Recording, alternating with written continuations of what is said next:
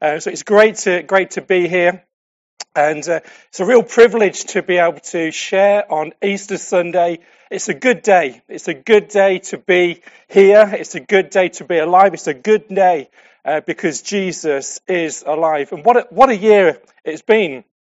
That's maybe the biggest understatement of the history of understatements. What a year it's, um, it's been. But also, for me, it's been a year of um, of things that have been different in, in a positive way. A tradition that we started within our family has been Flurry Friday. So on a Friday evening, generally after we've finished the youth, uh, we jump in the car, we drive down to McDonald's, and we have a we have a flurry, sometimes a cheeseburger as well. But that's kind of a new a new tradition that we've that we've started. But also we've noticed that we're walking more together as a as as a family, going out together. Um, and one of the things that happens when we sometimes we go out for out for, for, for a walk, sometimes we play a game called What If or What Would You Do If? And then we come up with some silly kind of scenario. Um, what would you do if? And then we'd, we'd then say, and once, once we're, we're walking through one of the local fields and we're crossing, crossing a river, and Gabby, my daughter, got a mobile phone and hung it over the, this, over the bridge. And she says, What would you do if I dropped my phone right now? And that's fairly easy. We'd certainly find out if she was, if she was still able, able, able to swim or not. Um, but what, what I want to ask a question to start off with, what if Jesus really is alive? What if Jesus really did rise from the dead, which is what we've been singing about today, we've read about? What if it's really, really true? Now, before you start throwing things at your television, I'm convinced that it is true. Okay, um, I, I, do, I do, I do believe it. But there was a, there's, I read something that somebody, um, somebody wrote, and who was kind of looked into all the evidence, all the background to the uh, resurrection, and said this: said after looking at and studying all the evidence available, I have come to the conclusion that the resurrection of Jesus Christ is one of the most wicked, vicious, heartless hoaxes ever foisted upon the minds of men, or it is the most fantastic fact in history. Now, we believe today that Jesus is alive. But more than that, today, Easter Sunday, is the most important event that is part of our faith. You see, for me, Easter Sunday is that, you know, when you're about 15 minutes into a game of Jenga, and there's that one piece at the bottom that nobody wants to move because they know if they move the piece, the whole thing's come crashing down. The resurrection is like that one piece. That if you take away the resurrection, if it didn't happen, everything else about our faith comes crashing down. If Jesus didn't rise from the dead, then all of our faith comes crashing down. But, and that's a big but, I want to talk about today a hope that we have because Jesus is alive. When I was preparing for, uh, for, for, today's, for today's talk, I was thinking about many different things, many different consequences that we have as a result of the resurrection. But there was one, there was one thing that just kept coming back to me time and time again. And I've also heard it so much on the, the news, on different people that have, have shared in recent, in recent weeks, and that's hope. I want to talk today about hope. There's many ways that, ex, that hope is, is expressed. Back in the summer, I was full of hope. Liverpool Football Club had just been crowned champions of the Premier League. They were the champions of the world. They'd won the world, um, the World Cup, the World Club, Club, um, Club Football. So back in the summer, I was full of the hope that this coming season, it would be the season that we'd kick on to win, to win every game, to win the FA Cup, to win the League Cup, to win the league again, to win the Champions League. But things haven't quite worked out as I would have hoped this, uh, in this, in this particular, particular season. We have a holiday booked in Greece in the, in August that was postponed from the previous year. I hope that in a few months' time, I'll be sun, sitting on a sun kissed beach with the Mediterranean sun beating down on me with a glass in hand, with some nice olives and some nibbles. I hope that I can be there, but who knows? In, on the 25th of March 2020, a world leader addressed the nation and they said that he hopes everything will be back to normal by Easter. Didn't say which Easter, by the, by the way. But hope is something that can be expressed in many different ways. We hope in many things at the moment. We hope, we have hope in the vaccine. We have hope in, um, in the, uh, the, the, um, the roadmap out of this pandemic. We have hope in many, many things. We sometimes we may hope in our, in our finances. We may hope in job security. But hope in those kind of contexts, as we've experienced as, as a world, ultimately is fickle. It can be broken. It can be damaged. It cannot come to, to pass. But today, my hope isn't in 11 men winning a game of football week after week. My hope isn't in a roadmap out of this pandemic. My hope is in the fact that Jesus Christ rose from the dead on that resurrection morning as he said he would. It's not an accident. He said that it would happen. And today Jesus is seated in all authority at his Father's right hand. That's the hope that we have. My key, my key verse today I want to talk about is from 1 Peter, 1 Peter 1 and verse 3, and it's just one verse. And it says, Praise be to the God and Father of our Lord Jesus Christ.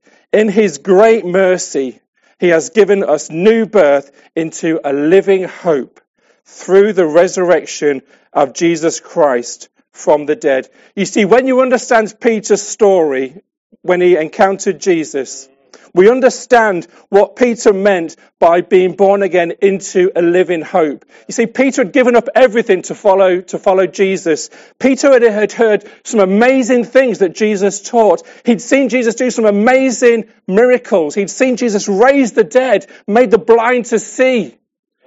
He'd heard Jesus talking about this kingdom which he was, which was coming that would um, be so much bigger than what they would even, even have imagined.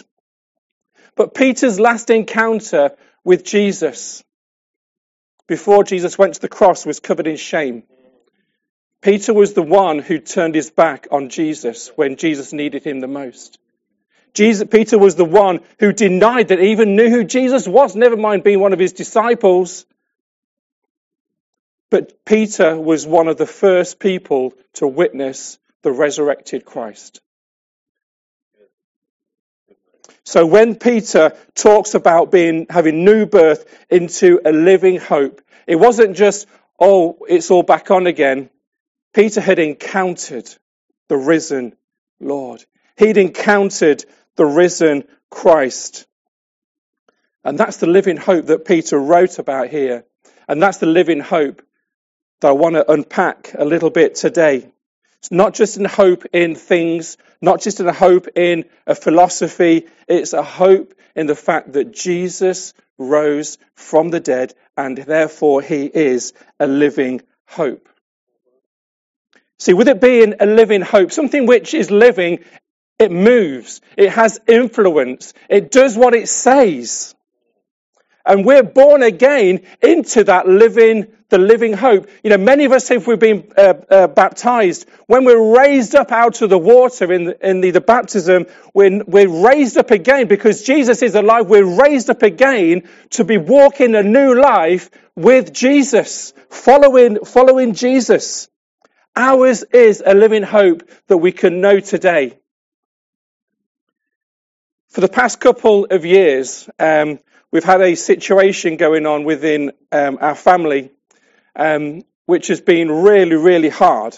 Um, it's caused hurt, um, it's caused pain, it's caused anger, um, it's caused frustration, it's caused us to, to, to pray, it's caused us to, to talk about what, what is going on. And there's been times when you don't build up your hope that something is going to change because you don't want it to have, have it all dashed back again. Maybe you're in that situation. Maybe there is something that has been going on for a long time in your life and it's something that you've, you've hoped for, you've prayed for, you've sought God for, but you've seen no change. But then a couple of couple of weeks ago, Caroline's parents were on um, a Zoom call with um, their church, and there were over 100 people on this on the, the, Zoom call. And there was a guy who was on the Zoom call. He was um, um in Norway, and he knows nothing about um, what's gone on within our family. But he, he pointed out Caroline's parents on this on this Zoom call, and he started to speak about God seeing the hurt that the family was experiencing. But then he started to speak about God being a God of, of healing and restoration. What that does, it stirs that hope again. It doesn't bring, it doesn't mean that we have that hope because we've always had it, but it stirs it up. It causes us again to turn to Jesus, who is our living hope and cry out to Him for change, for intervention within the situation. And for many, for many believers, when we talk about the hope that we have, sometimes we talk about the, the culmination of the, the hope that one day we're going to meet Jesus face to face. One day there is going to be no more injustice. One day there's going to be no more pain. No more tears. No more death. No more hurt. No more sin. One day we're going to encounter that and we're going to meet Jesus face to face. But I came across a quote, um, and this quote says that we have a hope that holds the future in the present because it is anchored in the past.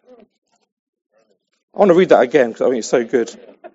We have a hope that holds the future in the present because it is anchored in the past. As a church, we've been looking in recent, in recent weeks about what the year of Jubilee means, about God's kingdom coming, about the words that Jesus stood up in the temple, read from Isaiah, in saying that there is good news that there is freedom, that he has come to set the captives free. Speaking about the year of Jubilee that we're in now, speaking about his kingdom coming now.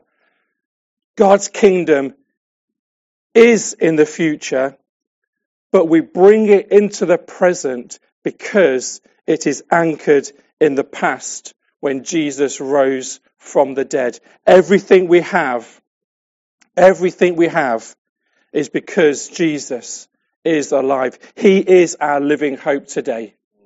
He is our living hope today. So how do we stir up this living, this living hope? You know, if you leave water in a bucket for long, for long enough, it becomes stagnant. It loses um, its um, its life. If you if you put it onto onto flowers, it doesn't maybe do what, what it does. Water needs to be moved and water needs to be stirred up for it to be active. Jesus spoke about living waters flowing out from us. And we need to do the similar thing with the living, the living hope. We need to stir up the hope that is within us. We need to consider everything that we have because Jesus is alive.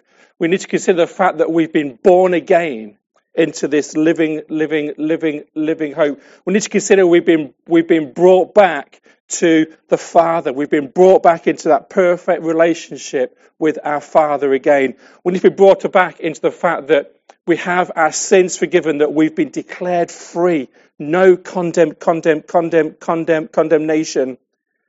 We need to stir those kind of things up. So how do we stir it up? Well, I think one of the ways that we do that is by looking at what God has done and by reading about what God says in His Word and use that as a, as a, just a, a big bucket of water just to stir up those kind of truths, those kind of stories, those, those events that we read about. In 2 Corinthians 1 and verse 20, it says that no matter how many promises God has made, they are yes in Christ. And so through him, the Amen is spoken by us to the glory of God. Jesus is the yes to all of our promises. But then we, when we come and we say amen, amen to those promises, we're doubling up on that. We're stirring up those kind of those those um, those those promises that God has made. Those things that Jesus we read about, He's done in His Word. We stir them up within within us. So every promise that God has made to you, every promise that God has declared over your family, every promise that God has spoken to His His His world, they are yes and amen in Christ. And that's how we stir up the hope. That's how we stir it up within us by remembering what God has done and declaring uh, those things again, expecting God's God's kingdom um, to come. In that quote that I mentioned at the at the beginning, it says that if Jesus is alive, then so I believe God wants to stir up this, this hope within us today. Maybe today, as you're listening, you don't know what this living hope is. Maybe you have a hope that maybe you've done enough things in the past. I remember once I was speaking to a guy in the, in the, the street. Um, he was talking. He actually approached approached me about his own his own um, own faith, and so we got we got talking, um, and we were talking about you know, actually what our faith means to us. And I said to him, I says, you know, do you, you know, do you believe that one day you're going to achieve what your your faith um, teaches? And he said, I hope so. He hopes so. He he hopes that everything that, that he believes in is going to be is going to come then to fruition. But I could then talk about a hope that I have that my faith isn't anchored in what I do, it's not anchored in what I believe, uh, in what I have done. It's not anchored in what I say, but it's anchored in the fact that Jesus is the anchor that my faith is rooted into. And maybe you don't, you don't, you don't know that today. I want to invite you today to come to Jesus, the living, the living hope. Wouldn't it be cool if your new life with Jesus could start the morning that we celebrate the day that Jesus came back to life again. Maybe you can identify um, with with Peter we spoke about at the at the beginning, who was covered in shame, and his last encounter with Jesus was he just feeling feeling shame. When he met Jesus on that resurrection morning, that shame was was removed. That shame was lifted from him. Peter was restored back into relationship again. So I believe God wants to stir some of this hope within us today. He wants to pour some of this living, living hope into us today. So I'm just to, I'm just going to then pray um, and then hand over over to, to Rob, who wants to share um, something on that. So Jesus, we thank you. We thank you that today is a day we can rejoice and we can celebrate because Jesus, you are alive. We thank you that we can come to you today, our living hope. That you, Jesus, you are alive today, therefore the hope we have comes alive. Jesus, we want to worship you today. We declare your goodness. We, we ask for your kingdom to come, for that living hope that is there in the future we can bring into the present because it is anchored in the past. Kingdom come. Kingdom of God come. Let your will be done today in Jesus' name. Amen. Thank you, Richard. That was brilliant. Um, we're going to go back into worship in a moment or two, but just before we do, I just want to share something of a, a prophetic feeling, I suppose, uh, that's just been stirred by this Easter weekend because Easter is such a good picture of life, isn't it? Because on Friday, uh, that's about loss, that's about grief, that's about pain, that's about suffering. On Saturday, that's about waiting. That's about hiddenness. That's about things that haven't yet been revealed, but it's also about hope. And Sunday is about the fulfillment of hope. It's about the resurrection power. It's about new life. It's about new possibilities. It's about healing. It's about eternity. But I just felt like there were some people that were stuck in, stuck in Saturday, stuck in Saturday, still working through some grief, still working through some questions, still working through some doubts even. But Jesus wants to bring you and invite you into Sunday. He wants to bring you into the resurrection power of Sunday. Not that it's wrong to wait, actually, that there is power in the waiting, but we wait in hope. So just as we come back into worship, I just want to invite you to step from Saturday into Sunday, to step into the living hope. So the hope that we're talking about isn't a hope that is in vain, as Rich has been sharing. It's a living hope. It's a hope that lives and moves and breathes and empowers and, and helps us even in uh, the seasons of life, those three seasons that we all go through.